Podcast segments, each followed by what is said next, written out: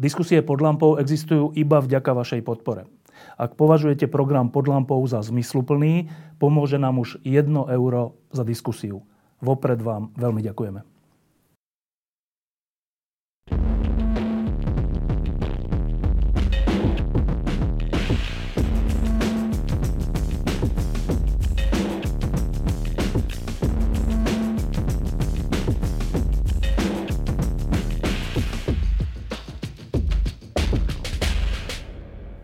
Takto pred rokom sme na Slovensku iba tušili, že by mohla byť nejaká pandémia alebo minimálne nejaký problém s vírusom, ktorý sa šíril z Ázie. Potom to prišlo a e, na jar sme hovorili, že sme najlepší na svete. Čo sa týka počtu nakazených, čo sa týka počtu úmrtí, čo sa týka celkového zvládnutia tej prvej vlny. E, Niektorí ľudia hovorili, že to, kto je najlepší na svete a najhorší na svete, sa budeme vedieť až po viacerých vlnách a keď to spolu ščítame a keď potom si pozrieme ten obraz celkový. Tak prešiel rok a dnes sa zdá, že patríme medzi najhorších na svete. Teraz existujú všelijaké polemiky po internete, že či to číslo, že najviac e, teda úmrtí na, na počet obyvateľov, že či je to, to správne kritérium alebo nie. Každopádne je to dôležité číslo a podľa tohto čísla naozaj patríme k najhorším, ak nie vôbec nie sme najhorší na svete. A to je strašne veľký rozptyl od najlepších k najhorším na svete. A tak som, som si zavolal e, človeka, ktorý sa tým celý ten rok zaoberal, volá sa Richard Kolár, je okrem iného matematik a budem sa opýtať aj na to, že prečo nemáme dáta, aby sme mohli o tom troška konkrétnejšie hovoriť. Ale najprv sa opýtam na tú základnú vec, že čo sa pokazilo, že z jedných z najlepších sme sa stali jednými z najhorších na svete? No, je, ako keby tá základná otázka je to, že do akej miery my vieme ovplyvniť vôbec všeobecne takú, ten, ten stav, ktorý máme. A ukazuje sa, že uh, máme vplyv na veľmi malé, malú časť uh, tých vecí, ako úplne tými opatreniami. Najdôležitejšie je správanie ľudí, ale aj vôbec situácia okolo nás. Čiže my žijeme v nejakom, ako celé Slovensko je posadené v nejakom kontexte a ten zlý stav nebol len na Slovensku, ale na, v tom novembri, decembri bol v celej Strednej Európe. Takže súvisí to s tým, že celý ten náš priestor bol ako keby na tom zle. No a my sme najhoršie z toho priestoru, takže to už vieme ovplyvniť. Samozrejme, to už nezáleží len na, tom, na tých okolnostiach, ale aj na tom, ako sa, aké rozhodnutia, aké opatrenia príjmame a, ako sa správajú ľudia. Ale zdalo by sa, že keď e, v tej prvej vlne, keď nikto na svete nevedel presne, ako postupovať a tak, tak keď sme v tej prvej vlne, či už šťastím, alebo aj vlastným prižinením, e, konali v zásade rozumne, tak by sa zdalo, že s touto skúsenosťou vyzbrojení budeme aj naďalej minimálne nie najhorší. Ale no, sme. Toto je asi dosť taká zaujímavá teória hier, lebo práve v krajinách, ktoré urobili opatrenia veľmi skoro, ako sme boli my. Že sme vlastne, ešte sme nemali na Slovensku žiadne úmrtie, boli sme len pár hospitalizovaných, tak vtedy sme už urobili rozhodnutie, že sme zavreli strašne veľa vecí. A potom sme ich teda otvorili pomerne rýchlo, ale tiež sme čakali, niektoré krajiny nás predbehli. No a keď sa toto stane a máme úspešné, keď urobíme niečo veľmi úspešne, tak vôbec nie, akože nič sa nestane v tej krajine, tak vtedy presne príde ten nálady, prídu spoločenské, ale aj politické určite, že no, ale toto sme prehnali.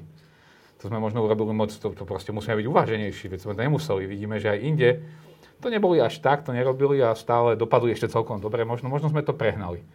No a tak uh, druhýkrát proste sme prestrelili opačným smerom. Proste prišlo leto a zdalo sa nám, že sa nám nič nemôže stať a boli sme veľmi úspešní. Takže ten, ten neúspech na jeseň prišiel aj vďaka tomu úspechu na jar. A to súvisí nielen ako keby s týmito rozhodnutiami, ale ukazuje sa, že toto je celosvetový fenomén a môže byť spojený aj s tým, že tí najohrozenejší, ktorí zomierajú ako prví, keď sa infikujú, tak tých sme si my nezabili na jar. A tým sme dali pol roka navyše. Dobre, že, čiže to, by, že to je trocha také nejaké psychologické uspokojenie, alebo nejaká... E, ako, ako by sme to pomenovali? Čo, čo sa nám to vlastne stalo teda? No, my sme doplatili na vlastný úspech. A toto sa stáva asi všeobecne aj športovcom a proste v akejkoľvek strategickej hre, kde my robíme nejaké opatrenie, niečo nastavujeme a keď sme veľmi úspešní, tak sa nám ľahko môže stať, že ten úspech práve spôsobí ten neúspech neskôr. No, e, ono sa to javovo potom prejavovalo tak, že prišiel august, september, október, november a v týchto mesiacoch sme e, ro, robili rôzne opatrenia, ktoré boli také protichodné, že na jednej strane sme aj nejaké opatrenia urobili, na druhej strane sme povedali nevestám, že nebojte sa, svadby budú. Potom sme niečo zavreli a potom sme zase niečo otvorili. Kostoly sme otvorili, potom sme ich zase zavreli. Bolo to také ad hoc. Z, z pohľadu matematika, e, to naše počínanie august, september, október, november, bolo racionálne alebo úplne iracionálne? No to bolo úplne iracionálne, ale to asi je úplne každému jasné, že nám chýbala jasná stratégia, jasné orientovanie sa na základe dát. Chýbali tie e, mechanizmy vlastne. Ani není problém možno v tom, že teda jeden človek alebo vláda a podobne nejaké rozhoduje, ale tie mechanizmy neboli nastavené úplne správnym spôsobom. Ten proces bol hrozne komplikovaný. Často tí odborníci, aj tí, teda tí, kto pri konzíliu odborníkov, pri pandemickej komisii, pri ústrednom krízovom štáde, štábe, pri vláde, tak aj, aj tí odborníci často tvrdili alebo požadovali iné veci, ako to skončilo nakoniec v tom politickom rozhodnutí. A tam bolo veľmi veľké sito všelijaké, ktoré to ovplyvňovalo. Krajiny, kde je to priamejšie, ten styk tých odborníkov s, tou, s tým rozhodovacím orgánom, tak tam to funguje zvyčajne lepšie. To sú severské krajiny alebo, alebo Dánsko, ja neviem, Nemecko a podobne. Takže my sme tam my sme zlyhali v nastavení tých mechanizmov. Nikto sa na to nepripravoval. V skutočnosti sme si asi mysleli, že už to nepríde. Um, to zase není úplne prekvapujúce, asi veľa ľudí si myslelo, že to nepríde, aj keď teda predchádzajúce pandémie a už aj dáta z niektorých krajín ukazovali, že tá vec sa môže zhoršiť. E, to je taká zaujímavá vec, tí naši odborníci. E, vláda sa zaštiťovala odborníkmi aj, v pr- odborníkmi aj v prvej vlne, aj v druhej vlne. A e, v tej prvej vlne to ako keby fungovalo a v druhej vlne, to je to som dodnes nepochopil, že prečo tí odborníci v auguste, v septembri, v októbri, keď vy, iní odborníci, ste už veľmi kričali, že počkajte, toto není, to, čaká nás niečo hrozné, tak prečo tí oficiálni odborníci v pandemickej komisii a v krízovom štábe a všeli kde nekričali tak ako vy? No, toto, o tomto môžeme iba špekulovať. V princípe vieme, že napríklad e, Úrad verejného zdravotníctva opakovane tvrdil teda, že všetko stíhajú, aj keď teda tá situácia, tie informácie boli o tom, mm. že to teda nie je najlepšie. No prečo, ne, ja si úplne musím povedať, že nepamätám, akú mali presne štruktúru tie rozhodovacie orgány a ako často zasadalo treba to konzílium, ale... Ale že verejný hlas nebolo počuť. Nie, nie, určite nebolo počuť a zrejme, zrejme oni pracovali napríklad metodicky na niektorých veciach. Napríklad tam ten predchodca toho COVID automatu, teraz sa ich snažím obhajovať, aby, aby to bolo jasné. Ten predchodca COVID automatu, oni na ňom pracovali, vymýšľali ten semafor, vlastne rozmýšľali, ako ho nastaviť. Ehm, totiž, ja, ja poviem úplne tu základ, základný problém. Proste táto pandémia je tak komplikovaný problém, že tých 10 alebo 15 ľudí, ktorí mali na tom robiť, je proste málo. Akože bez randy, no jasne, že tí rozhodovači alebo tí v tej skupine môžu byť malí, ale tú, tú, tej práce alebo tých, tých pohľadov, to, čo do toho všetko vlastne, čo to potrebuje vlastne tá, tá pandémia, to je hrozne veľa. To vidíme aj na tých, ja neviem, dátach bez alebo podobne, alebo iných dátových analytikoch, ktorí prinášajú dáta a štát to proste nestíha. A nestíha to nenutne iba z toho, že nemá tú kompetenciu, ani na to nemajú ľudí. Takže to, ten problém ako keby nedostatočných ľudských kapacít je obrovský na Slovensku, ale nielen v tomto, vo všetkom keď si pustíme športové prenosy alebo podobne, počúvame tých trénerov, lyžiarov, alebo, no nemáme ľudí. Nemáme proste na Slovensku je malá krajina a máme obmedzené ľudské zdroje a, a ne, nepracujeme s nimi úplne ideálne. To je jeden rozmer, ale e, ja mám také podozrenie ešte jedného rozmeru. E, no, a nazval by som to, že ako keby nejaká prílišná lojalita k vláde, ktorou som nominovaný, až taká, že potom nehovorím to, čo si naozaj myslím. Príklad.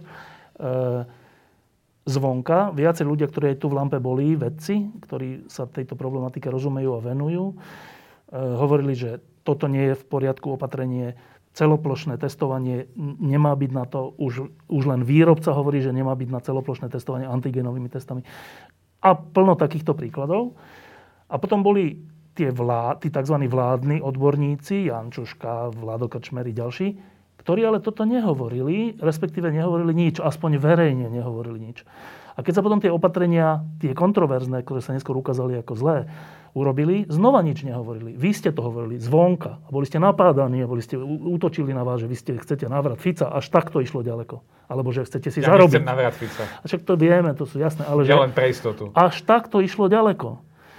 A ja sa teda pýtam, že to potom tí odborníci, ktorí akože stáli za tou vládou, boli oni vôbec odborníci? No, ja som dnes s nimi sedel, takže ako online, uh, takže mám ako dosť ako takú čerstvú perspektívu na túto celú vec. No, uh, tam to má naozaj má to viacero pohľadov, ja tomu úplne rozumiem. Uh, Slovensko je malá krajina. A tie obavy z toho, že dnes niečo urobím a o 10 rokov ma to dobehne, sú asi veľké. Ako celé Slovensko v mnohých tých veciach, ako ja ho pozorujem ako krajinu, ja som žil dlhodobo v zahraničí a naozaj to tu pozorujem, že ako keby to, e, no nebudem e, zbytočne niečo robiť alebo zbytočne do niečoho vrtať, lebo z toho môžu byť dlhodobo problémy. Toto je jeden z tých ako povahových problémov slovenskej spoločnosti celkovo. Takže mne to nepríde úplne prekvapujúce. Treba povedať, že mnohí tí odborníci uh, aj interne komunikovali veci, ktoré teda neboli, že by podporovali tieto rozhodnutia. Dokonca aj otvorene, však oni neodporúčali robiť to plošné testovanie, oni tvrdili, že treba robiť niečo iné. Samozrejme nevystupovali s tým otvorene v médiách, čo my sme si mohli dovoliť, lebo my sme neboli viazaní ako keby žiadnymi dohodami alebo niečím podobným. Tiež každý kolektívny orgán, keď sa má na niečom dohodnúť, no to nie je jednoduché, aby sa oni dohodli na tej formulácii a podobne. Takže ja im rozumiem, že prečo to tak bolo. To, že sa neozvali hlasnejšie vtedy, keď boli odmietnuté ich návrhy, to si myslím, že bola chyba a myslím, že oni to vnímajú podobne dnes. Ale dnes, dnes, vtedy, vtedy nevedeli, nikto nevedel, akože, že čo, čo, sa tu, čo sme schopní vôbec zrobiť. No, pýtam sa to preto, lebo teraz všetci e, kritizujú a opravnene ministra zdravotníctva, že keď si myslel v decembri, že mal byť silnejší lockdown a skorší a neprešlo to, tak mal kričať, alebo mal odstúpiť, alebo niečo také, lebo On to je jeho zodpovednosť. Ja som mal informáciu, že plakal. Áno, to hovorí teraz, že plakal, ale to nám nepomohlo, že plakal, keďže nedupol a nepresadil tú vec, o ktorej bol presvedčený, že mala byť. Tak ak mu toto vyčítame právom, tak ja si myslím, že je čas vyčítať aj odborníkom, ktorí boli celý ten rok e, za vládnymi rozhodnutiami, to isté. Že počkajte, tak ak ste si mysleli niečo iné, ale tie rozhodnutia také neboli, tak ste mali kričať alebo odísť z tých komisí. Je to nesprávna úvaha? No áno, ja by som odišiel, ale, ale to, ja nie som ten uh, typický odborník, teda v žiadnom zmysle.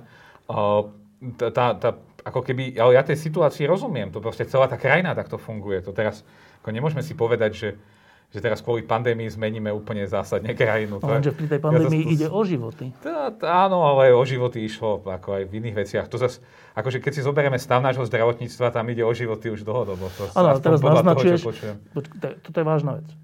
Tak teraz tu počujem náznak tohto, že ja som odborník, ale v malej krajine, ako je Slovensko, a tak radšej nepoviem, čo si naozaj myslím na hlas a nebudem do toho bušiť, lebo mi to môže potom neskôr profesne uškodiť, tak radšej budem mlčať aj za cenu, že to poškodí celonárodne krajine. Nie len tak, ale to, toto má aj ako keby iný rozmer. Ja vnímam aj ten rozmer spoločenský, že keď ja budem vlastne napadať tú vládu, tak e, čo je ako alternatíva?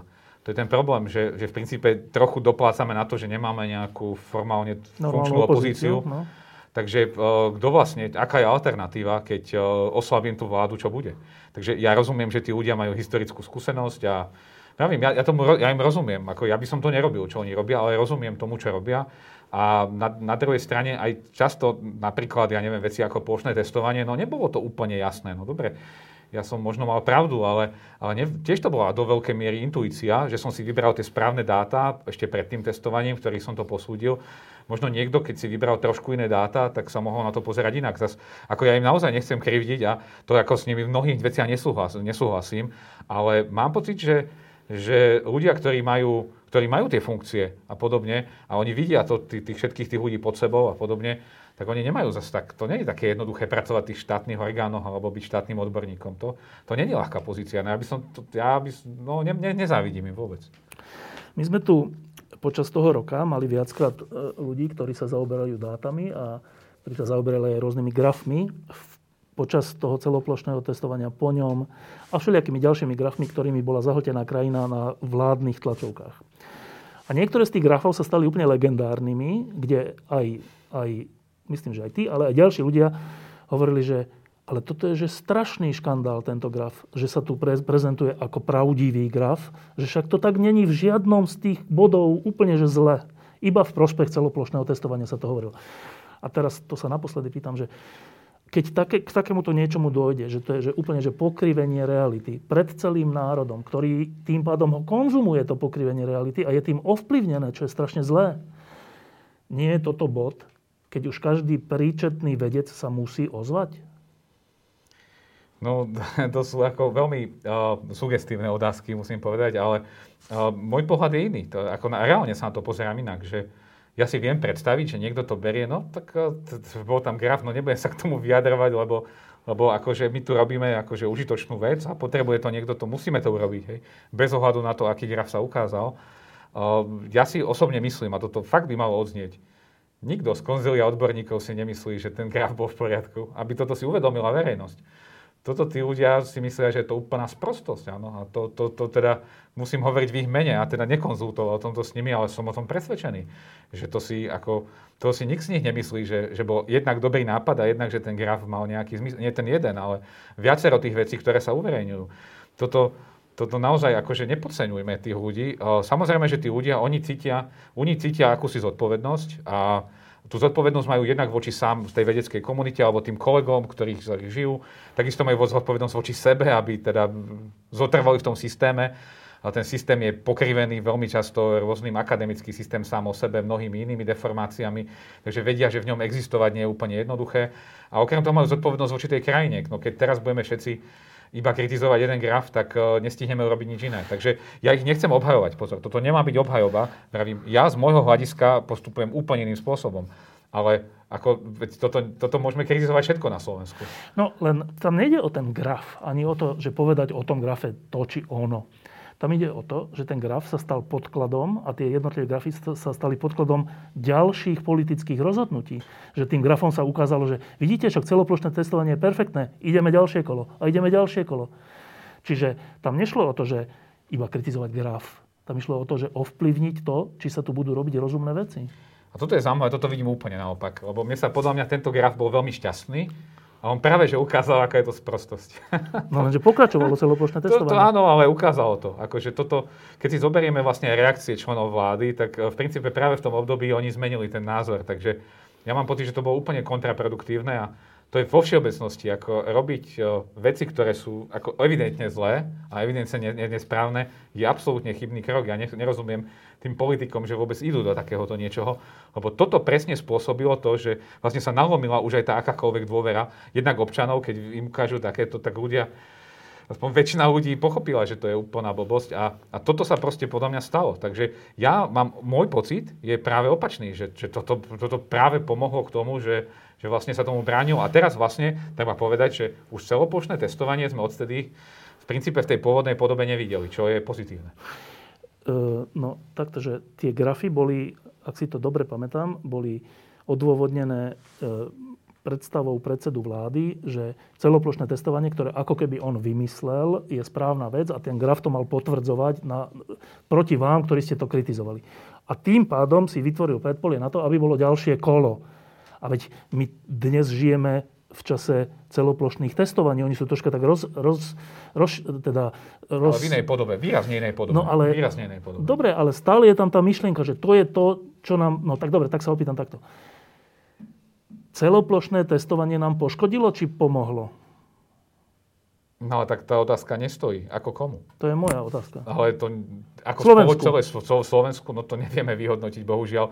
Ja napríklad nepoznám výsledky toho januárového testovania. Oni nikdy neboli zverejnené. Boli zverejnené nejaký jeden obrázok, kde boli nejaké čísla po okresoch, ale netuším, či tým číslom, číslom sa dá veriť, lebo v piatich okresoch sa ozvali primátori, tie sa prepočítali, tie dopadli inak Tie ostatné sa neprepočítavali, tak ja netuším. Dodnes neboli zverejnené podrobné dáta. V novembri z toho plošného testovania, v novembri sme dostali tie dáta, pomerne aj v peknom členení. Nie úplne tak, jak by som si predstavoval, ale boli celkom zverejnené. No teraz toto už je koľko, 3 týždne, 4 týždne, tie dáta nie sú a neverím, že ich ešte uvidíme. Čiže čo spôsobilo teda, čo vlastne spôsobilo to celoplošné testovanie? No spôsobilo hlavne, čo si myslím, únavu ľudí z testovania, čo je podľa mňa to úplne najhoršie že ľudia už, e, veľa ľudí už na to rezignovalo, hlavne keď vidí, že to nepomohlo, ako keby tej epidemiologickej situácii. A to samozrejme v kombinácii s tou propagandou, ktorá bola s tým spojená, tých ľudí naozaj unavilo a ja skutočne, vravím, teraz som bol na tom konzíliu, poštné testovanie tam neobhajuje nik ani jeden. To aby sme mali naozaj tú predstavu. Toto, toto oni a konzílium sa ani raz nevyjadrilo, odborné, zase sa musím zastať, ani raz sa nevyjadrili, že to máme robiť. Toto nebolo odborným krokom ani raz. Ja si pamätám, ako premiér Matovič stal na tlačovke vedľa profesora Jarčušku a povedal teda, že to s ním konzultoval predsa dopredu a profesor Jarčuška povedal, no dva dní pred testovaním. tak ja neviem, čo si o tom mám myslieť. To proste nebolo s nikým konzultované. Ja, to, to, to je čisté politické rozhodnutie. Berme ho ako politické rozhodnutie. To nie je podporené žiadnymi štátnymi odborníkmi a videli sme, že na tých tlačovkách potom neboli. E, preto sa to pýtam a teraz už prejdeme k tým dátam, ale ešte, preto, ešte k tomuto, že e, príde čas a ten čas nie je veľmi tak ďaleko, keď sa bude trocha účtovať, že kto za čo vlastne mohol, kto je za čo zodpovedný, ako to mohlo byť inak. A ja už vidím tie prípravy, však to není tak ťažké vidieť, e, tie prípravy z jednej a z druhej strany, tak zo strany predsedu vlády je tá príprava už, už mesiace známa. To znamená, keby sme pokračovali v celoplošnom testovaní, všetko by bolo super, ale Sulík nekúpil testy a preto máme tu týchto 5 tisíc, 6 tisíc, 10 tisíc mŕtvych. E, je preto veľmi dôležité, aby sa autority vyjadrili k celoplošnému testovaniu a k tomu, či za to, čo tu dnes máme, môže Sulík, lebo nenakúpil testy. Tak čo povie Richard Kolár? Ja to poviem úplne, úplne triviálnu odpoveď, že tak prvá vec je tá, že momentálne nemáme čas rozmýšľať na to, čo sme už robili, ako, kde bola tá najväčšia chyba. My sme momentálne takmer na vrchole epidémie a my musíme riešiť, čo bude ďalej. To je prvá vec, že, že to je priorita. Naozaj je priorita. V nemocniciach máme dnes asi, alebo tento týždeň najviac pacientov, ako tam kedy bolo s covidom. Je to zlé, e, rieši vláda problém v pohrebníctve. Tak to sme sa dostali. Najprv sme riešili testovanie, potom hospitalizácie, dnes riešime pohrebníctva. Tak to, to hovorí o tom, že riešiť to, že kto je momentálne na vine, je trochu ako keby, nie že predčasné, ale nie že nevhodné. Ako, dobre, vymeniť tých ľudí, aby to lepšie manažovali, samozrejme, že áno. Ale rozmýšľať nad nejakou epickou uh, vyrovnaním sa s tým, čo bolo, ešte nie je čas. Na to máme ešte, na to bude, podľa mňa to bude strašne veľa času a podľa mňa to bude dobre zúčtované. Ja som o tom veľmi presvedčený. Možno aj proti mne, ale bude to zúčtované určite. No a druhá vec, uh, ktorá je teda podstatná, je, že vyjadriť sa k tomu. No mám pocit, že sa rodí niečo, čo by mohlo hovoriť o tom, ako by sme mali testovať a že slovenskí odborníci sa jednotne k tomu vyjadria, že tam nebudú žiadne rozdiely a nebudú vládni a, proti, a, a nevládni odborníci, teda nevládni, možno ne, nevládni, ale uh, myslím, že v tomto je, tam panuje obrovská zhoda. Že, že to, to, je, to tak vyvoláva sa ten pocit, že je nejaká nezhoda, ale mm, tá nezhoda nie je. Takže to je iba zdanlivé. Čiže zhoda na tom, že celoplošné testovanie sa nemá robiť? Že sa, má, že sa to má robiť inak. Určite. Že tie testy, samotné testy sú veľmi užitočné. Každý jeden diagnostický nástroj, to vyvinuli vedci, každý jeden z nich je veľmi užitočný a musí sa používať správne. A plošné testovanie ľudí, ktorí sa nepotrebujú testovať, určite nie je dobrý nápad. My sme to videli v januári, keď sme počas plošného screeningu, tak sa to nazvalo nesprávne, tak sme našli toľko isto ľudí takmer ako týždeň predtým iba pri tom bežnom testovaní ale sme urobili 8 krát viac testov. Tak... Zvýšili mobilitu a všeličo iné. No a kopec iných vecí. Nevieme presne, že čo vlastne s tým bolo spojené, ale ukázalo sa to teda ako, ako uh, veľmi nešťastná vec. Dobre, a to je celopočné testovanie. A posledná vec pred dátami je, je lockdown, vianočný, predvianočný, slabý, neslabý.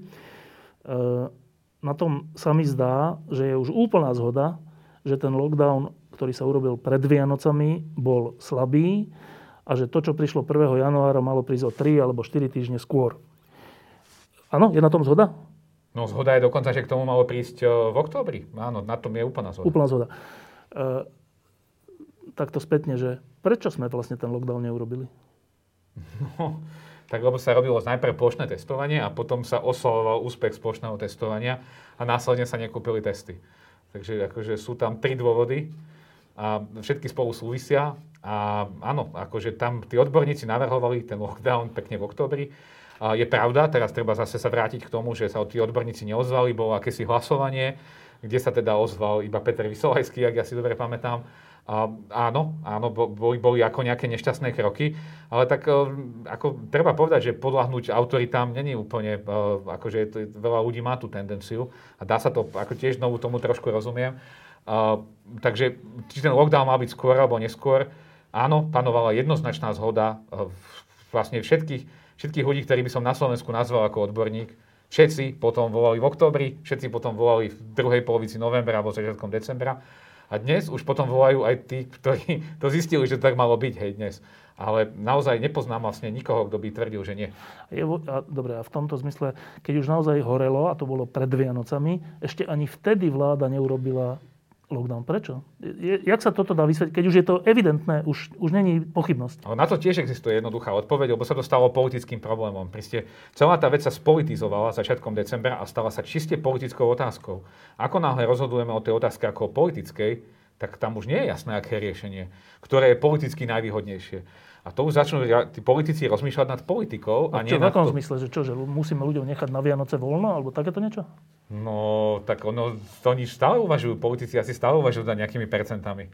To tie percentá sú tam, akože tí ľudia žijú tými percentami do veľkej miery a jednak žijú aj tým politickým presvedčením, že zastupujú tých svojich voličov, dostávajú nejaké signály a potrebovali uvoľnenie, keď minister hospodárstva hovoril o tom, že, že nemôžeme ísť do nejakého úplne prudkého lockdownu, to si on nevymýšľal. To nebolo, že on sa nechcel sám obmedzovať, ale za ním prišlo veľa ľudí, ktorí mu vysvetlili, že, že proste pre nich to už je neudržateľné, že sú na tom veľmi zle ekonomicky. No a tak to, to sa stalo asi viacerým, no a keď sa stretne takáto skupina ľudí, a neobhajujem teraz ministra Sulíka, ja len chcem povedať, že zase rozumiem tej ich situácii, ako náhle sa to spolitizuje a už sa neberie odborné kritéria, tak už to iné. Ako náhle vlastne prišlo to už ten január, že už sa vyšlo mnoho odbornejšie, tak v tom momente zrazu už aj tá vláda fungovala lepšie. Ja sám som bol na zasadaní pandemickej komisie, kde, kde v skutočnosti členovia vlády, čo tam boli prítomní, za všetky štyri strany sa úplne zhodli, len žiaľ potom večer prišiel premiér naspäť na Slovensko. Eh, ešte k tomu Richardovi Sulíkovi, aby sme boli na obe strany, tak eh, Richard Sulík celé tie mesiace, vlastne celý rok, bol vždy na strane toho, že rýchlejšie otvárať, viac otvárať. Eh, bolo to rozumné? No a to je asi úloha ministra hospodárstva. Že ide o to, že či to vnímame ako Richarda Sulika alebo ministra hospodárstva. Minister hospodárstva, jeho úlohou je zastávať sa toho, čo on riadi, ten rezort, a keď z toho rezortu dostáva tie žiadosti, tak si myslím dokonca napriek tomu, čo si on myslí, by mal zastávať tie, tie záujmy toho rezortu. Samozrejme išlo o to, že či zoberiem krátkodobý záujem, že budem mať otvorené o týždeň dlhšie, alebo jeho úlohou malo byť vysvetliť tým, ktorí ho to žiadali od neho, že vlastne teraz, keď to uzavrieme, tak budeme môcť skôr otvoriť. Toto on neurobil, takže toto neurobil asi najsprávnejšie, ale na druhej strane v pozícii ministra hospodárstva asi on bol presne ten, ktorý, no dobre, keď bol minister kultúry, tak ne, ministerka kultúry to nerobí, ale, ale keby teda, a, a kultúra ju kritizuje za to. Hej, zoberme si. Ministerka kultúry to neurobila, kultúrna obec s tým není spokojná.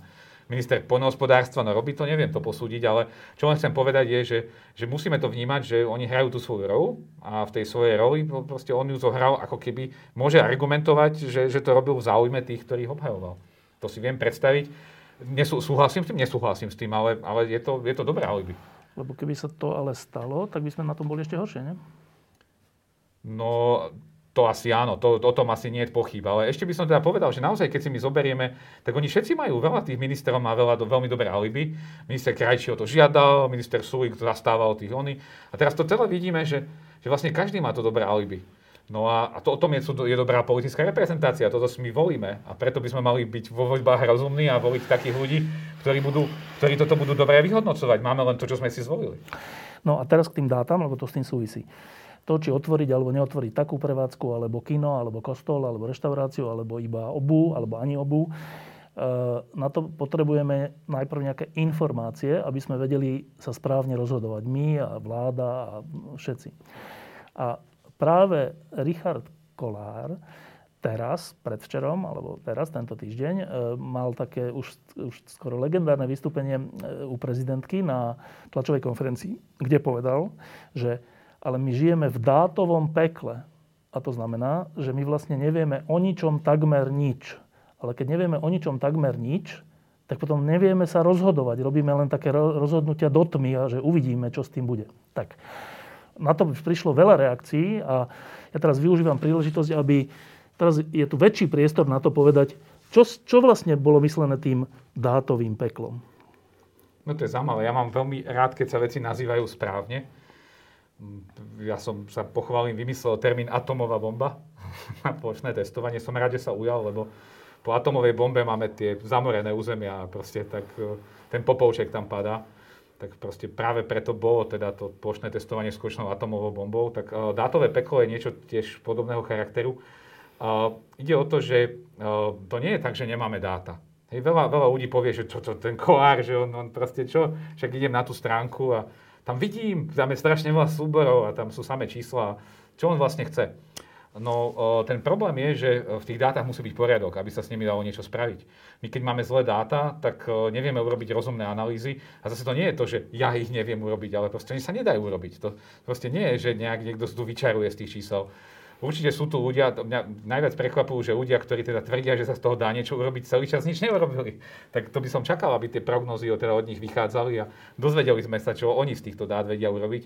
My sme mali taký zaujímavý posun za celú tú pandémiu. V princípe sme začali s manželkou a potom neskôr s ďalšími ľuďmi pracovať vlastne na analýze tých dát, ktoré u nás sú. A na jar sme sa veľa venovali tým výsledkom testovania. Chceli sme sa zistiť vlastne, koľko ľudí infikovaných a podobne. A sa nám podarilo výborne predikovať prvú vlnu. Naozaj, že úplne, myslím si, že to, to sme mali možno najlepšiu predpoveď v Európe. Reálne sa nám podarilo veľmi dobre postihnúť to, čo sa tam dialo. Ani nie na základe našich dát, ale zahraničných, ale spoločnosti s tými našimi sa to dalo prepojiť. Takže to bolo výborné a a tak sme videli aj proste to leto, preto sme v lete videli, že sa veci zhoršujú, lebo vlastne tá istá metodika ukazovala, že tie veci nejdú dobrým smerom.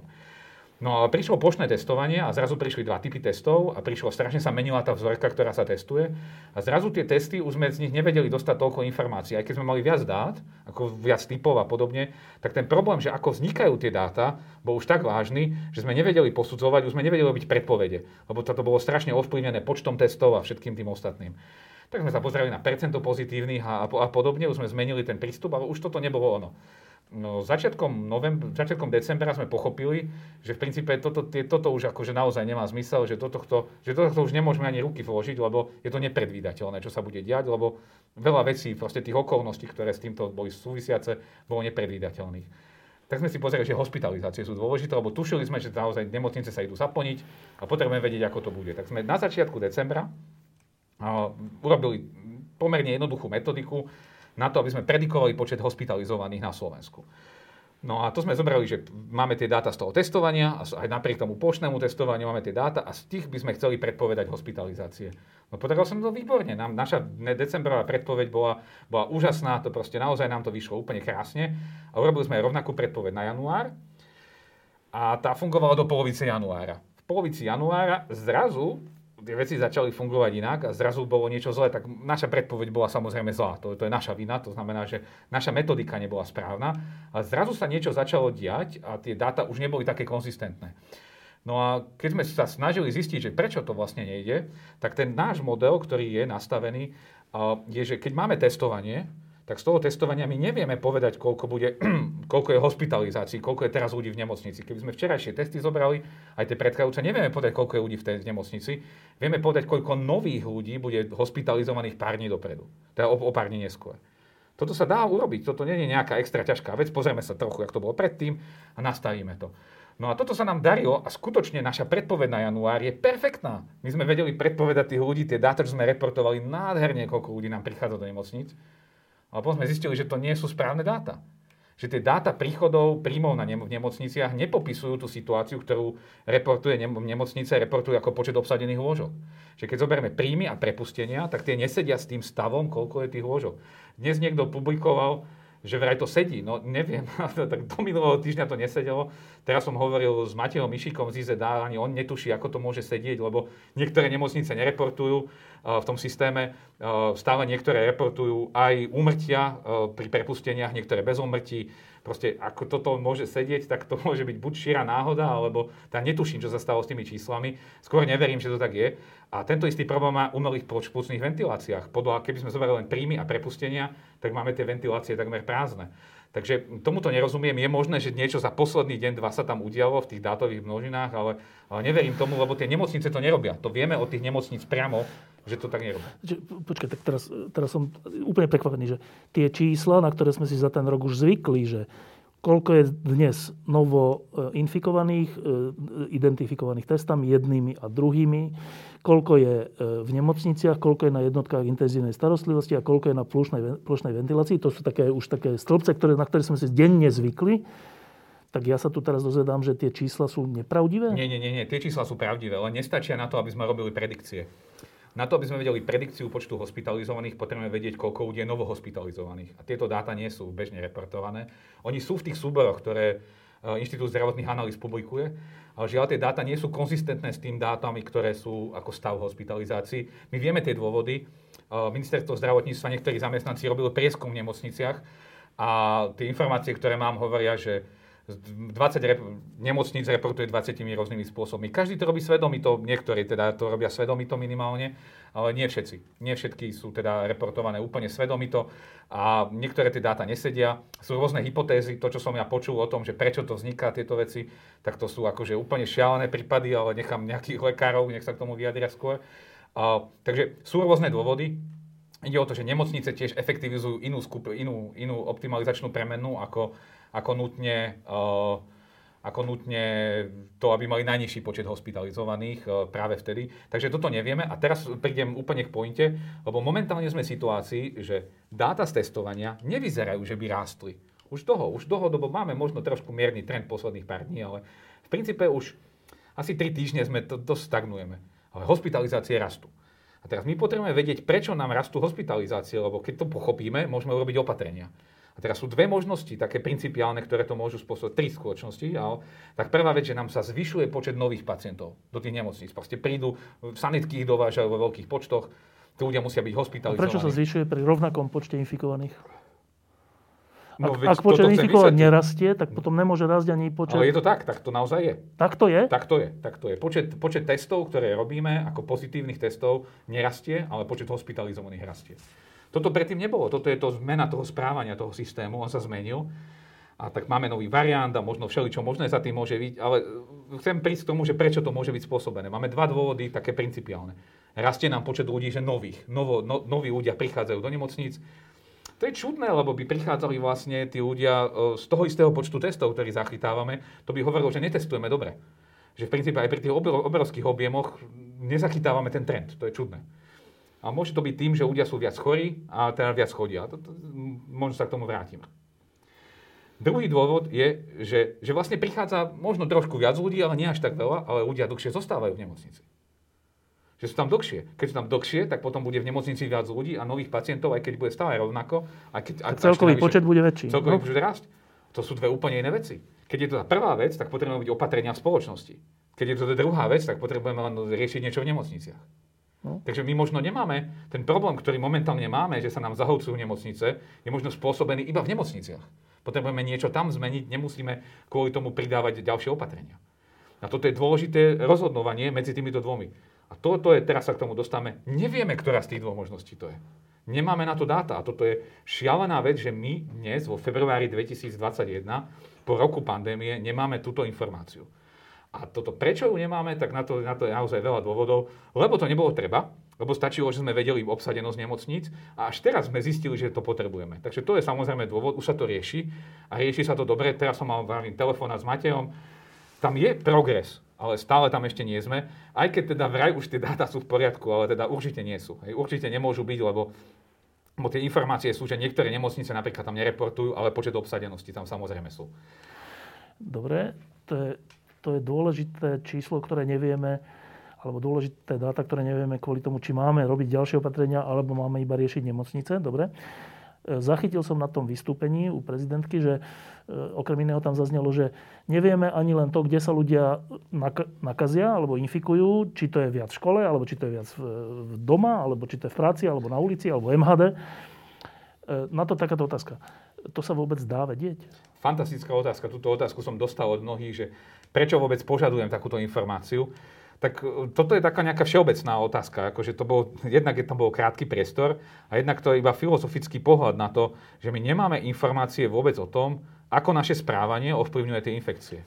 Toto je dôležitá vec. A dnes som o tom hovoril s tými hygienikmi a oni presne tvrdia, že oni sa tiež cítia ako keby tým urazení, že vlastne, e, však oni robia si tú svoju prácu, skoro všetky tie RUVZ momentálne už trasujú, teda oni to majú, nemajú radi to slovo trasovanie, hovoria o dohľadávaní kontaktov, to je škoda, že teda netrasujú, ale, ale teda dohľadávajú kontakty. No a, tá vec, ktorá tam je, je, že oni tie údaje zbierajú do veľkej miery. To nie je to, že by oni sa na to vybodli alebo že ten štát to nerobí. Naozaj tí ľudia sú v obrovskom nasadení a akože v neľudskom nasadení. My si možno aj nevieme predstaviť, koľko oni pracujú. A toto všetko robia, lebo ten počet tých ľudí stúpal, je obrovský a oni majú pomerne obmedzené kapacity. Nepodarilo sa im ich zvýšiť. Vraj to je hrozne ťažké, lebo na to treba vzdelanie. Áno, ale nie sme schopní zmeniť zákon. Krucinál, toľko iných zákonov, my sme tu schopní schváliť hodinu, predtým sa dá do parlamentu prečo sme toto neupravili, prečo toto nefunguje inak. No ale tak, dobre. Pointa je, že, že oni také nejaké dáta majú. Dnes som sa dozvedel, že viac asi, tuším, približne dve tretiny ľudí sa infikujú v domácnosti. No a ak sa infikujú dve tretiny ľudí v domácnosti, tak uh, vonku je len jedna tretina. Ukázalo sa, že myslím, že v nemocniciach to bolo iba 3%, nejaké 2% boli v práci. Nepamätám si úplne tie čísla, len som to raz počul. No a čo mňa na tom zaráža, je, že No tak toto by sme mali vedieť. Toto by malo byť niekde na tej stránke, by sa to dalo nájsť. Sú nejaké mesačné výkazy, tam niečo sa dá nájsť, ale toto sú presne informácie, ktoré sme mali. Oni vraj teda zbierajú uh, informácie podľa zamestnania, že kto bol infikovaný. No dobre, mňa by to, podľa mňa by to potrebovali ľudia vedieť podľa zamestnania. Dnes som čítal štúdiu presne o tom z Nemecka, kde presne analyzovali to, kde sa ľudia infikujú, akým spôsobom, či fitness centra, či 40% kina. Ukázalo sa, že divadlo je úplne najmä, najlepšie, redukuje v princípe tú infikovanosť na polovicu voči tomu, voči obchodu, kde nosím respirátor. Proste toto u nás absolútne chýba, tie dáta. Trošku máme, ale nik ich nepozná, iba tí hygienici a to ma trošku mrzí. Vraj reportujeme do ECDC keď, ak by sme tieto dáta mali, aby sme vedeli praktický dosah toho, že čo by sa zmenilo na našom postupe? No mňa napríklad zaujalo, ja som bol šokovaný tým, že veľa sa hovorilo o tom, že ľudia sa v obchodoch málo infikujú. Na druhej strane predseda zväzu obchodu, alebo čo to bolo, možno iba predajcov, malobchodných alebo podobne, hovoril v televízii, že oni majú strašne veľa predávačov, ktorí boli infikovaní. A teda, že veľa z nich sa pravdepodobne infikovalo v práci. Teraz ako to je? A toto je niečo, čo by sme mohli mať tú informáciu, aby som vedel, či napríklad v mojom obchode alebo v mojom okrese, v tej obchody, či tam sa to stáva často, nestáva sa často. Toto, toto mne úplne chýba. Ja, ja, my sa čudujeme ľuďom, že nedodržiavajú predpisy, ale keď oni nevedia vyhodnotiť to riziko a my im nepomáhame, my im povieme, že no rúško treba nosiť všade, no ale oni tušia, že keď sú sami v lese, tak, tak tam rúško nepotrebujú, to kápe asi každý. A, a potom oni nevedia si to, to rozhodovať. No a keď ľudia nemajú túto informáciu, dostatočne ako keby opakovanú a dostatočne jasnú, tak uh, toto, toto ako chýba. No a mne chýba to publikovanie toho, ako naozaj ako dostať to do médií, však ministerstvo má tie prostriedky, aj, aj ako, ako vlastne osloviť médiá, médiá sa o toto zaujímajú. Toto je niečo, čo by sme my potrebovali. Tieto informácie nie sú a teda nevieme, som v tomto prípade myslel v skutočnosti slovenskú verejnosť. My naozaj nevieme, kde sa to u nás deje a je možné, že máme tých 20 ľudí na Slovensku, ktorí teda o tomto majú nejaké informácie, ale bohužiaľ eh, ich reportujeme do ECDC a nie našej verejnosti.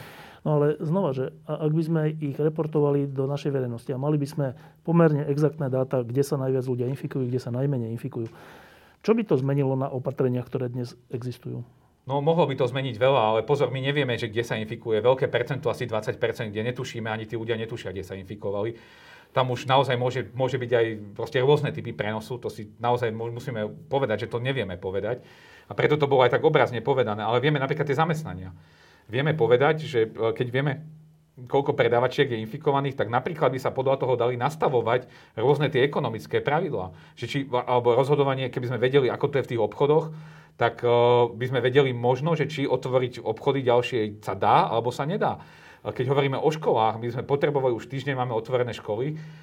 Mňa by zaujímalo, koľko z nich bolo zatvorených tými hygienik. Nie len, že občas je tam zavreli alebo podobne, ale súhrné správy, ktoré nám toto budú hovoriť. Máme vraj 10 tisíc otvorených tried dnes, čo je teda super a to boli prázdniny v nejakom v celom kraji, v bansko alebo stredno, stredno, stredno, na celom strednom Slovensku boli prázdniny, takže máme 10 tisíc otvorených tried, no potrebovali som vedieť, koľko ich bolo zatvorených, ako to vyzeralo, koľko bolo tam tých detí, toto sú veľmi dôležité štatistiky, aby sme my vedeli potom to vyhodnocovať. Jasne, že možno ich niekto má, ale, ale tie dáta nie sú dostupné a toto nie sú dáta, ktoré potrebujeme tajiť.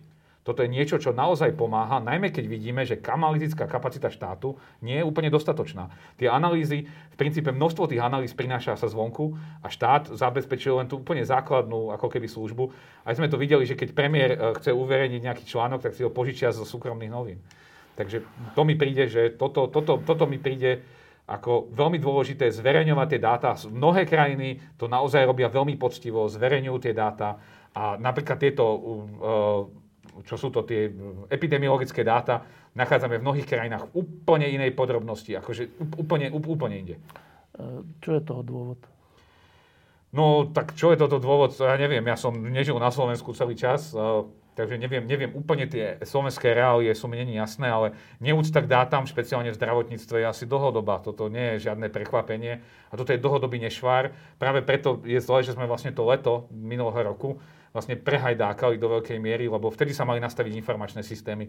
Vtedy bol čas vlastne na tom pracovať ale vtedy sme si povedali, že vlastne nie, šťastie, že sme to prežili a už nič nebude. Takže toto, preto mi to ešte vlastne v tom spätne, keď sa na to pozerám, tak vidím, že, že to, bolo, to bolo, ako vtedy sme urobili, stratili obrovskú príležitosť, lebo teraz, teraz iba meškáme za tou epidémiou a teraz nemôžeme čakať, že v nemocniciach tí preťažení lekári aj mi to písali niektorí, že oni by aj zbierali tie dáta, ale nemajú čas.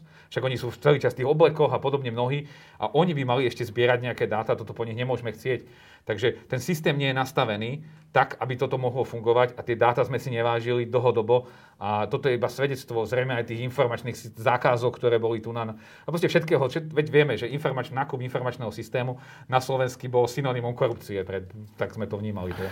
Ja som teraz zachytil takú, takú na jednej strane pozitívnu a na druhej strane smutnú informáciu, e, že ľudia zo Slovenska Digital urobili len tak pre štát takú aplikáciu, na základe ktorej budem vedieť, že či testovacie miesto je niekde blízko prázdne a či tam môžem ísť a neviem, či nie aj očkovacie. Dobrá, inform- dobrá taká radostná vec je to v tom, že ľudia sú takíto tvoriví a prispievajú k všeobecnému nejakému dobru. Tá smutná informácia je to preto, že však toto je elementárna úloha štátu.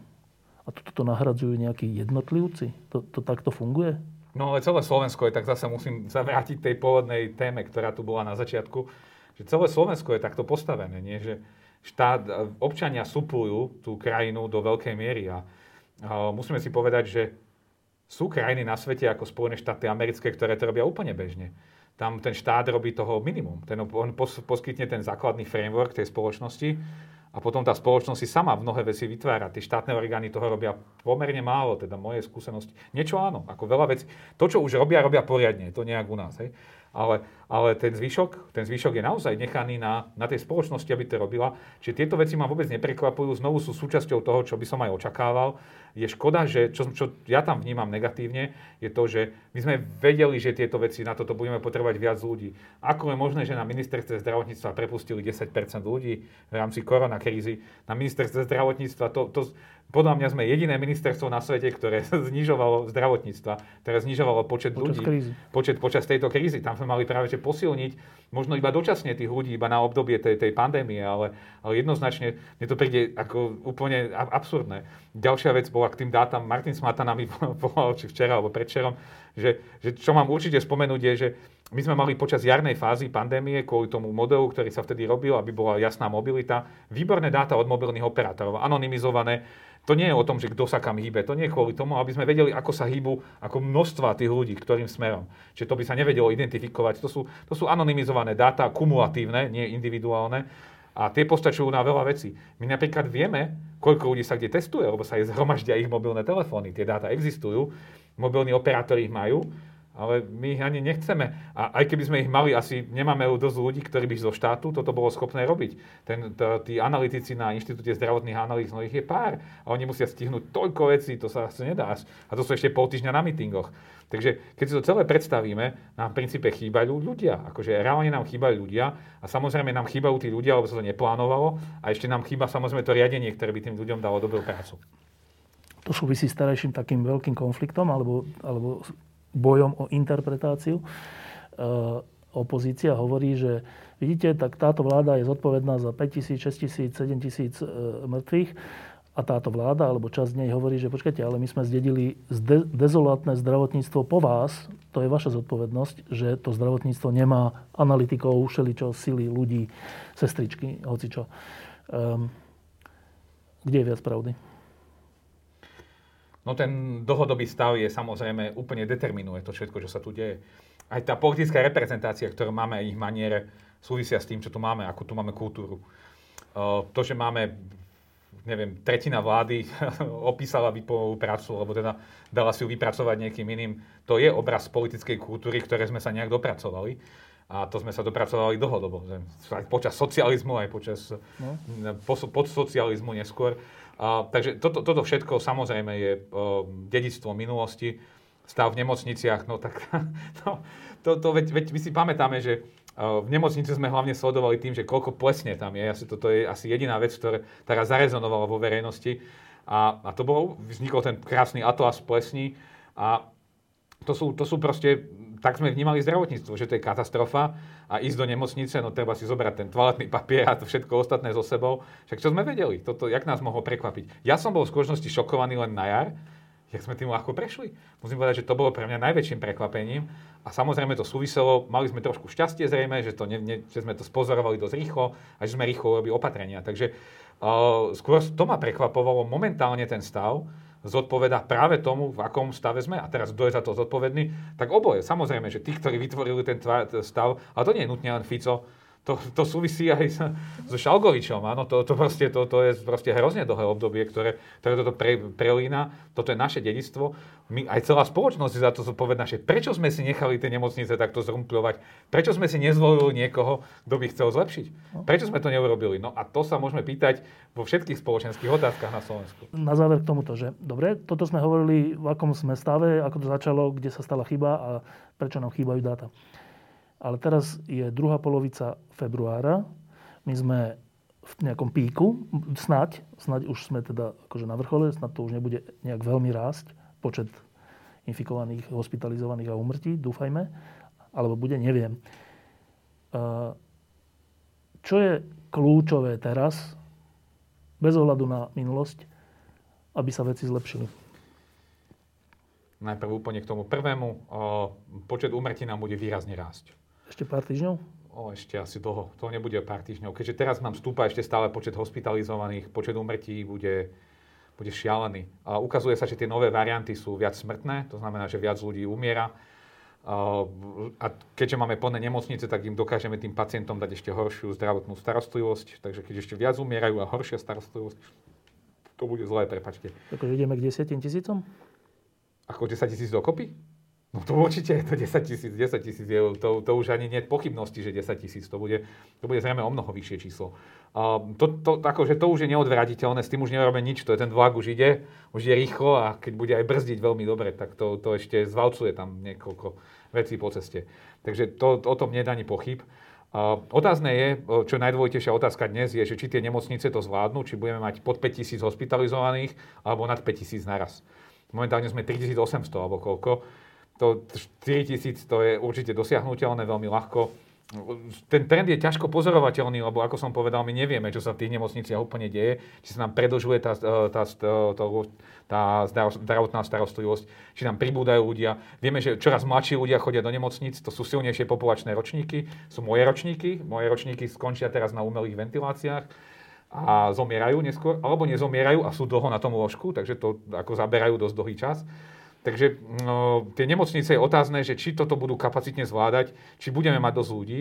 Uh, vieme, že dnes alebo včera začínajú prichádzať, teda, alebo som prísľuby zahraničných doktorov, uh, sestier zo zahraničia.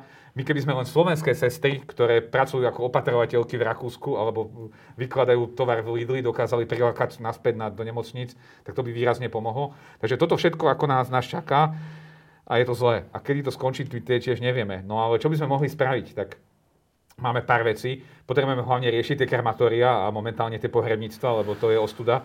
Tam potrebujeme naozaj či už zimné štadióny, alebo teda tie, prí, tie prívesy používame my. To musíme riešiť, lebo to, to by bola hamba, keby sme toto nezvládli ako Ekvádor.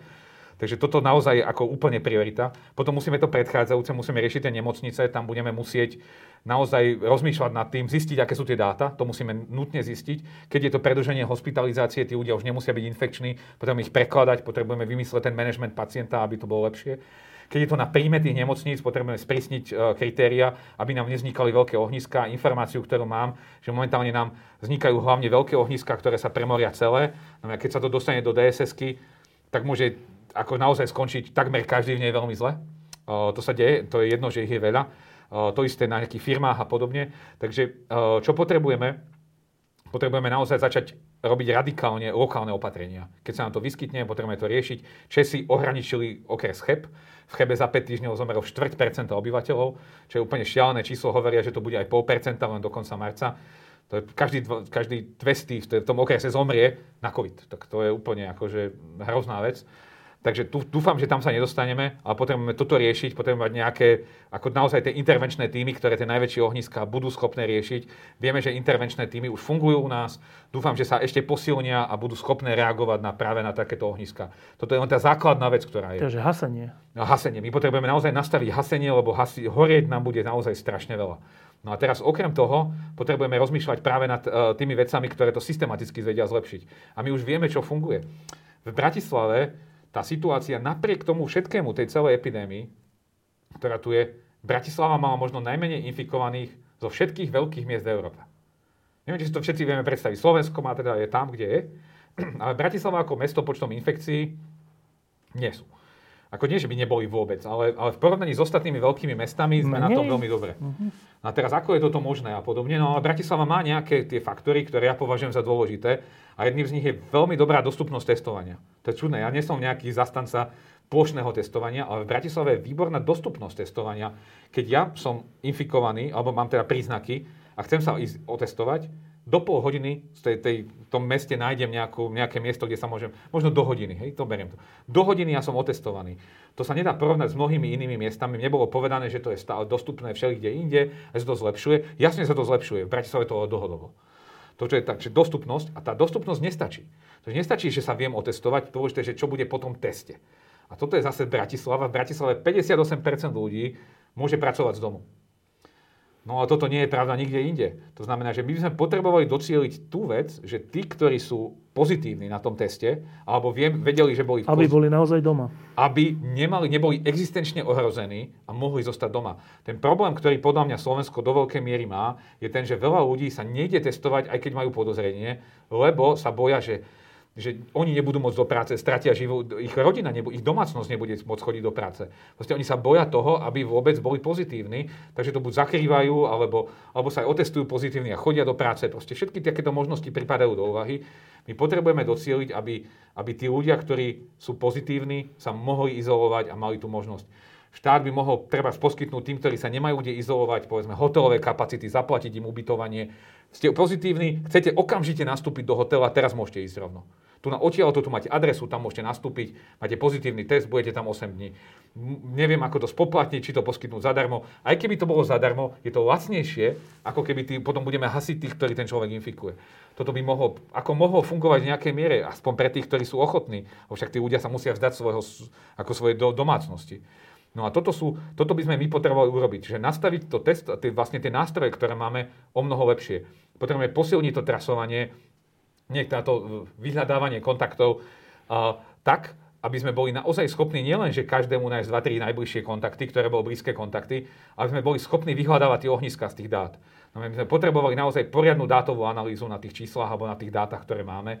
To by nám výrazne pomohlo. Potrebujeme zmeniť komunikáciu, aby ľudia si uvedomili, že je šanca, že tá spoločnosť, že napriek tomu, že je to naozaj zlé a podobne, my máme šancu ako spoločnosť toto zvládnuť. To je jediné. My musíme v to veriť. Keď to nebudeme veriť, keď rezignujeme na to, že už nemusíme nič robiť, tak, tak to bude najhoršie. A teda, samozrejme, teraz sa vnúcuje otázka, že či naozaj tú šancu máme, lebo naozaj počas toho roka vás tu bolo veľa, ktorí ste celý ten rok hovorili dokola, naozaj, že dokola, že potrebujeme posilniť trasovanie, neviem, prečo sa nemôže používať trasovanie, ale dobre, že potrebujeme použi- posilniť vyhľadávanie kontaktov, teda potrebujeme posilniť regionálne úrady verejného zdravotníctva ľuďmi, ktoré tu budú telefonovať. Rok ste to hovorili a vždy po ďalšom mesiaci ste tu povedali, že ne, neurobili to. Neurobili to. 12 krát. Už je rok. Neurobili to. Tak e, máme šancu to urobiť? No dnes som sa presne o tom hovoril a bolo mi povedané, že to nie je také jednoduché. No, tak to proste to... nie je také jednoduché. Tak ak to teda naozaj nie je také jednoduché, tak uh, nám chýba, lebo je to dôležitý faktor. Existuje štúdia, ktorá vyšla nedávno v Veľkej Británii, ktorá ukázala, že to trasovanie aj v tej ako keby v zlej situácii má obrovský význam redukciou. Im sa stáva, toto inak zaujímavá story, ja to poviem úplne nakoniec. V Anglicku sa stalo, v oktobri alebo v novembri, sa stalo, že omylom tí trasovači používali Excel a a dávali proste tie dáta do stĺpcov. A ich bolo tak veľa tých infikovaných, že ten Excel má limit iba 65 tisíc stĺpcov, 65 300, či koľko to je. Nejaká mocnina dvojky 536 alebo čo. No a uh, ich bolo už veľa, ich bolo už 80 tisíc. Takže všetky tie dáta, ktoré boli mimo, tie sa stratili. Takže im sa stalo to, že zrazu mali 16 tisíc ľudí rádovo, ktorí neboli trasovaní a mali 65 tisíc, ktorí boli trasovaní. No lenže potom na nich došli a potom ich začali trasovať, takže majú dáta. A oni vedia porovnať, ako sa správali tí ľudia, ktorí boli trasovaní, koľko ľudí potom oni inifikovali, aspoň v tých testoch, a koľko tých, ktorí nie. Samozrejme, nie, nie individuálne, museli to pozerať na obce a podobne. Tam boli rôzne analýzy, ale urobili sa asi piatimi rôznymi spôsobmi. Ukázalo sa, že tá vzorka tých 16 tisíc je nejak vychýlená, že je dobrá, že naozaj štatisticky významná. A ukázali, že mali o 50% viac proste tí ľudia, ktorí mali infek- infekcií, tí, ktorí boli, tá, tí, ktorí neboli, neboli trasovaní. Oni spočítali, že ten odhad, ktorý tam vyšiel, a to boli poprední akože švedčičkoví vedci z Harvardu a z, z University of Warwick, Warwick v Anglicku, tak oni spočítali, že iba touto chybou sa spôsobilo v Británii 1500 úmrtí. Touto jednou chybou, že 1600 ľudí nebolo, teda 16 tisíc ľudí nebolo vytrasovaných a 125 tisíc infekcií. To je iba, iba ich odhod, čo im, odhad, čo im vyšiel. A zaujímavé je, ale v Británii to je také polemické, lebo oni minuli 12 miliard britských libier na tento program. A teda oni ho naozaj urobili čo najlepší. A toto sa im stalo s tým Excelom, takže je to veľmi smiešná story, že to nie je len náš príbeh, že, že my s tým máme problém. My vieme, že to funguje, akože tie dáta ukazujú, že je to veľmi efektívny nástroj aj v tej, aj v tej len potrebujeme naozaj to správne škálovať. Ja, to, v tejto súvislosti, neviem, či teraz neprezradím tajomstvo, ale boli mesiace, pred mesiacom dvoma, troma, štyrmi, keď sa tak hovorilo, že vlastne sa už ani netrasuje. Nie, to sa netrasovalo a myslím, že v Bratislave sa trasuje stále minimálne. To je Lebo, fakt? Áno, kapacitne to nie je možné. Ten počet tých testov je taký, že sa to nerobí. A v iných, okay, myslím, že iné, iné RUVZ už momentálne trasujú, ale bolo také, bolo obdobie vyše mesiaca, keď sa netrasovalo vôbec. Ale to je hrozné, nie? No áno, no ale tak sa presítil ten systém, oni to nemali ako zvládnuť, oni potom no, to robili nie je hrozné z ich strany, ale z hľadiska štátu, že to nezabezpečil. Tvrdilo sa, že teda jediný spôsob, ako to je, že pri takomto kapacitnom e, náraste, je teda tom náraste toho že počtu, sami ľudia, no? že, že aspoň inštruovať tých ľudí, tak podľa všetkého oni telefonovali všetkým, nie všetkým, lebo niektorí teda nereportujú tie niektoré pozitívne testy, iba súčet.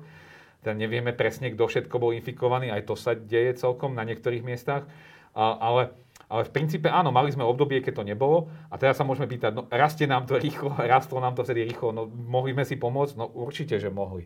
Určite. Samozrejme, nie je to efektívne, my by sme potrebovali lepšie škálovanie, ministerstva niektoré pracujú na tej novej aplikácii, tá by nám mohla pomôcť, tá má byť iba na karanténu, teda, ale mohla by byť aj nejaká kontaktná. Všetky tieto možnosti by sme mali využívať. Mňa najviac mrzia tie premárnené príležitosti. Že naozaj Slovensko malo veľa príležitostí, ale zase na druhej strane sme poskytli svetu pomerne veľa informácií o tom, ako, ako to nefungujú nerobiť. niektoré veci. No, Áno. No, ale... A svet si o tom čítal. Včera vyšiel článok o tom, ako sme pretestovali celú krajinu a dostali sme sa na prvé miesto v počte úmrtí.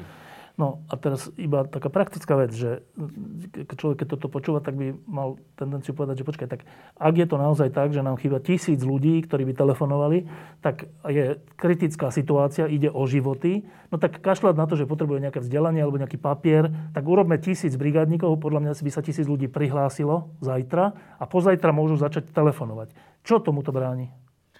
No tomu bráni, že tí ľudia musia byť zaškolení. To je ten, ten problém, že to zaškolenie a tí ľudia, ktorí by to mali robiť, sú momentálne vyťažení.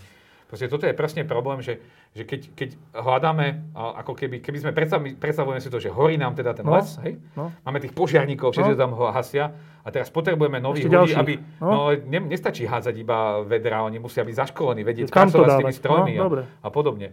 No a toto je ťažké, no a v istom momente by sme museli povedať si, že zrazu, že to zmeníme. No.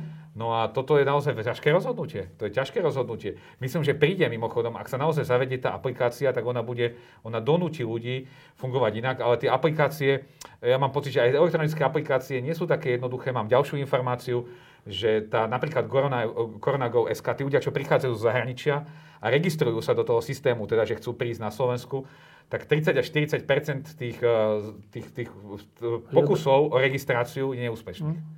A sú na to rôzne dôvody. Proste toto nie je jedno... Ak čokoľvek, čo je u nás spojené s, s IT, teda s informačnými technológiami. Slovensko je dosť zakliatou krajinou a toto sa nám nedarí nielen v zdravotníctve, ale ničom. Takže tu sa predo, dostávame na úplne inú, ako keby ostrov, iné ostrov problémov a toto, toto je, tá elektronizácia nám chýba určite. Napriek tomu by som bol za to, aby sa vybralo tisíc dobrovoľníkov a skúsili to. Neviem, zdá sa mi, že keď horí, tak treba skúsiť všetko už naozaj. Ale dobre, posledná otázka. E, teraz je druhá polovica februára a všetci sme už z toho, keď nie unavení, tak minimálne smutní a v depresiách a neviem čo, že v akom stave sme, nielen čo sa týka tých hospitalizovaných a mŕtvych, ale aj my sami. E, rok sa v zásade nie poriadne stretávame s ľuďmi a človek je tvor taký, ktorý sa chce stretávať s ľuďmi. No proste trvá to dlho. A všetci sme z toho už troška na nervy. Aj sa tak správame, podľa mňa často kvôli tomu. Um, a teda na záver nejaká aspoň pokus o nádej, že je druhá polovica februára.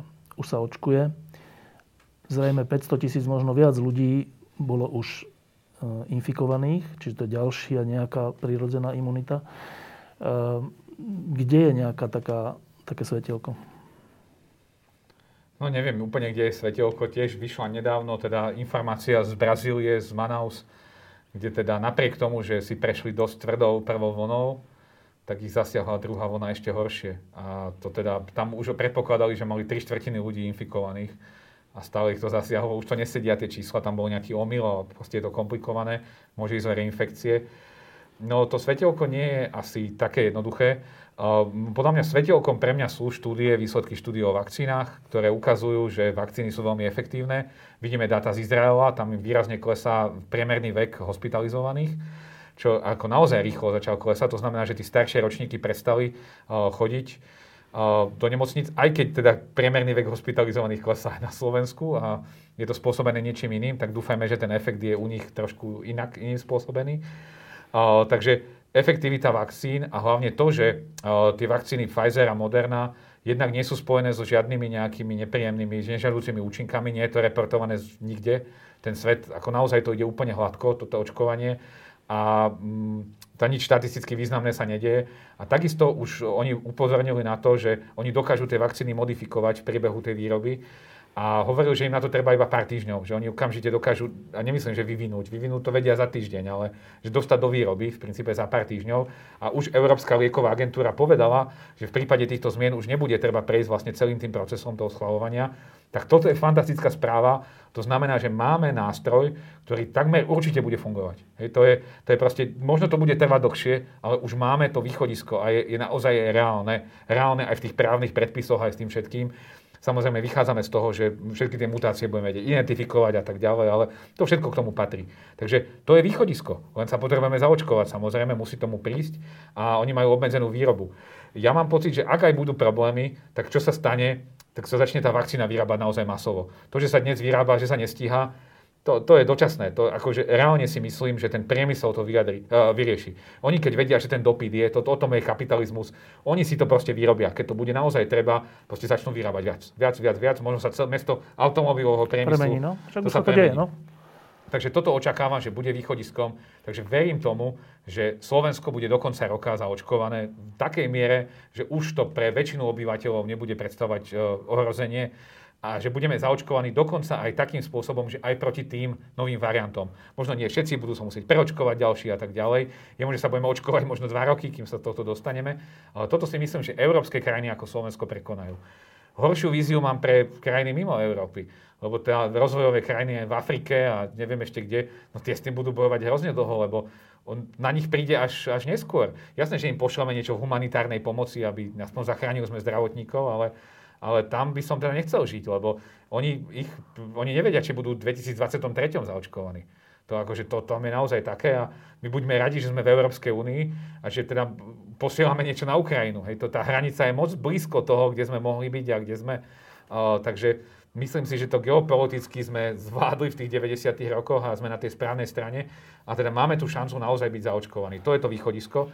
A tom druhom východiskom, no ten vírus ukazuje nejakú sezónnosť. Akože bez strandy tam sú, tam sú nejaké obdobie dlhšie po tých vlnách medzi nimi. To súvisí aj s tým, že sa vyčerpajú tí, čo sú najľahšie infikovateľní a podobne. Takže ja mám pocit, že to leto môže byť v poriadku. Akože naozaj si viem predstaviť, že znovu budeme mať jún, júl, august, zrejme s obmedzeniami, lebo nikto si to už nebude trúfať, ako tak risknúť, jak minulý rok. Ale napriek tomu si myslím, že to obdobie môže byť lepšie. Vravím, môžu prísť nové mutácie a tieto celé zmenia. To sa samozrejme môže stať.